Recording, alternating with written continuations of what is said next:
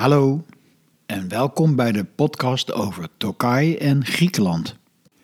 Mijn naam is Jeroen Bronkhorst en deze podcast wordt je aangeboden door de Wijnstudio.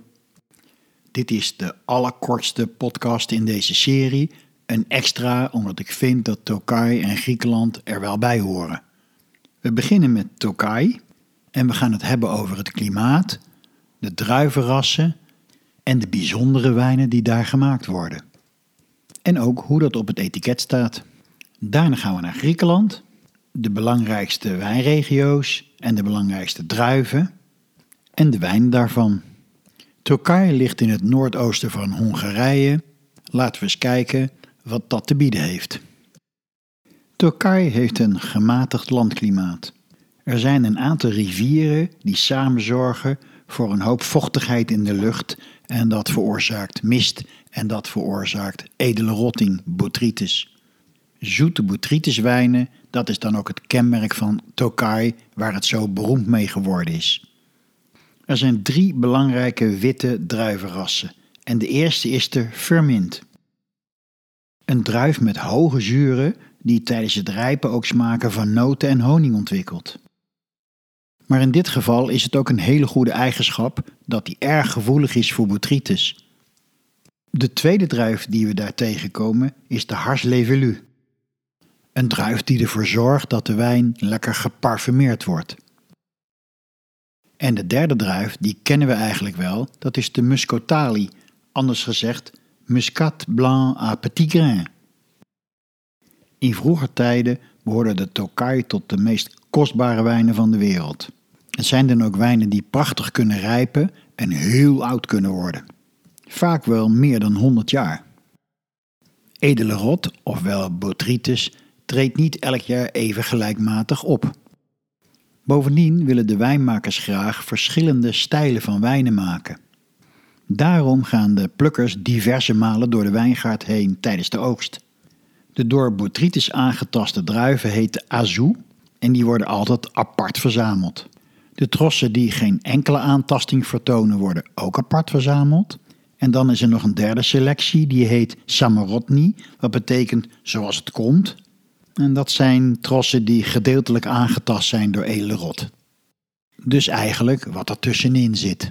De droge wijnen worden steeds populairder en die worden vooral van ferment gemaakt. De Tokai Samarotni, zoals ik zei, zoals het komt, kan zowel droog, half zoet of zoet zijn afhankelijk van het aandeel botrytisdruiven. Voor azoewijn begint de wijnmaker met een basiswijn van gezonde druiven. En daaraan worden mandjes met gebotritiseerde druiven toegevoegd, zogenaamde putonjas. Vroeger konden dat drie tot zes mandjes zijn, tegenwoordig is het alleen nog maar vijf tot zes mandjes. Daarmee is azou altijd een zoete wijn. Tokai is ambergeel, heeft een hoog zuur en intense aroma's en smaken van sinaasappelschil, abrikozen en honing. En rijping maakt ze natuurlijk steeds intenser, maar ook zoeter. En dan is er nog de Tokai Essentia, ook wel essence of nectar genoemd. Dat is een hele zeldzame wijn van 100% botrytis druiven. Die zoetheid is zo hoog dat de moster jaren over kan doen om te vergisten. En dan, met heel veel moeite, heb je een wijn van 5% alcohol. En, heel grappig, minimaal 450 gram suiker per liter. Uiteraard kan dit alleen lekker smaken als het zuurgehalte ook heel hoog is. Er moet een balans zijn. En de aromas zijn fantastisch. Ik vind het wat vergelijkbaar met vintage port. Het wordt pas lekker na 50 jaar, of beter 60, of nog beter 70 maar pas echt na 100 jaar.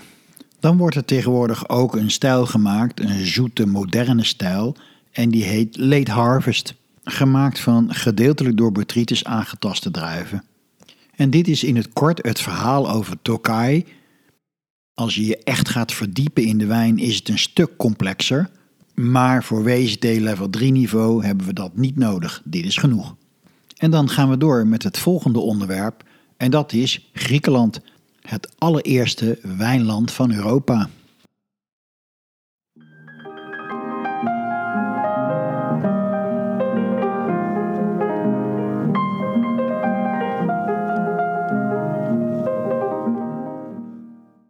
Griekenland kennen we als een heerlijk vakantieeiland met altijd zon. En inderdaad is er over het algemeen een lekker mediterraan klimaat. En zeer hete zomers. Maar omdat we allemaal op het strand zitten, valt dat voor ons mensen wel mee. Wat de meeste mensen niet weten is dat het in Noord-Griekenland in de winter behoorlijk koud kan worden. Je kunt er zelfs gaan skiën. In Griekenland zijn er maar liefst meer dan 200 druivenrassen die inheems zijn en waarvan wijn gemaakt wordt. Het zijn vooral druivenrassen die heel goed tegen hitte en droogte kunnen. In het noordoosten van Griekenland, boven de stad Thessaloniki, ligt de wijnregio Naoussa. Daar worden kwalitatief zeer goede wijnen gemaakt van een fantastisch druivenras, de blauwe Xinomavro. Een ras wat vaak vergeleken wordt met Nebbiolo, want het heeft hoge tannine en veel zuur. En net als Nebbiolo verkleurt hij snel. In het zuiden van Griekenland, ten westen van Athene, liggen de Peloponnesus, een schiereiland. Daar vinden we de wijnregio Nemea, met ook een eigen druif, de Aeorgitico. Die kan hele mooie, fruitige wijnen voortbrengen.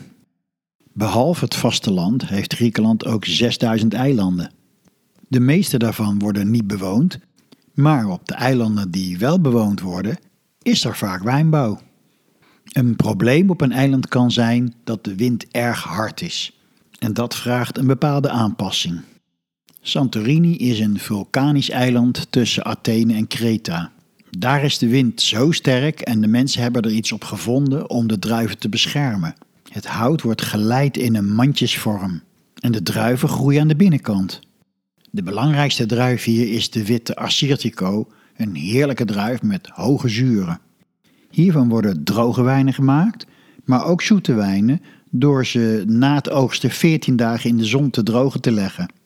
Deze wijnen kunnen jarenlang rijpen. En hiermee eindigt deze mini-podcast over Turkije en Griekenland. Het WCT Level 3 boek is er vrij kort over, maar ik kan je deze wijn van harte aanbevelen. De volgende podcast gaat over Italië, het land met de grootste wijnbouwproductie ter wereld. En voor Nederland het nummer 3 wijnland na Frankrijk en Duitsland. Er zijn ontzettend veel gebieden en druiven en wijn in Italië, maar toch is het best mogelijk om een goed overzicht te krijgen. De grote wijnregio's zijn allemaal gebonden aan een bepaalde provincie en uiteraard liggen alle provincies tegen elkaar aan. We verdelen Italië in Noord, Midden en Zuid. Als je de podcast beluisterd hebt, denk ik dat het een stuk overzichtelijker is geworden. Mijn naam is Jeroen Bronkhorst en deze podcast wordt je aangeboden door de Wijnstudio. Tot de volgende.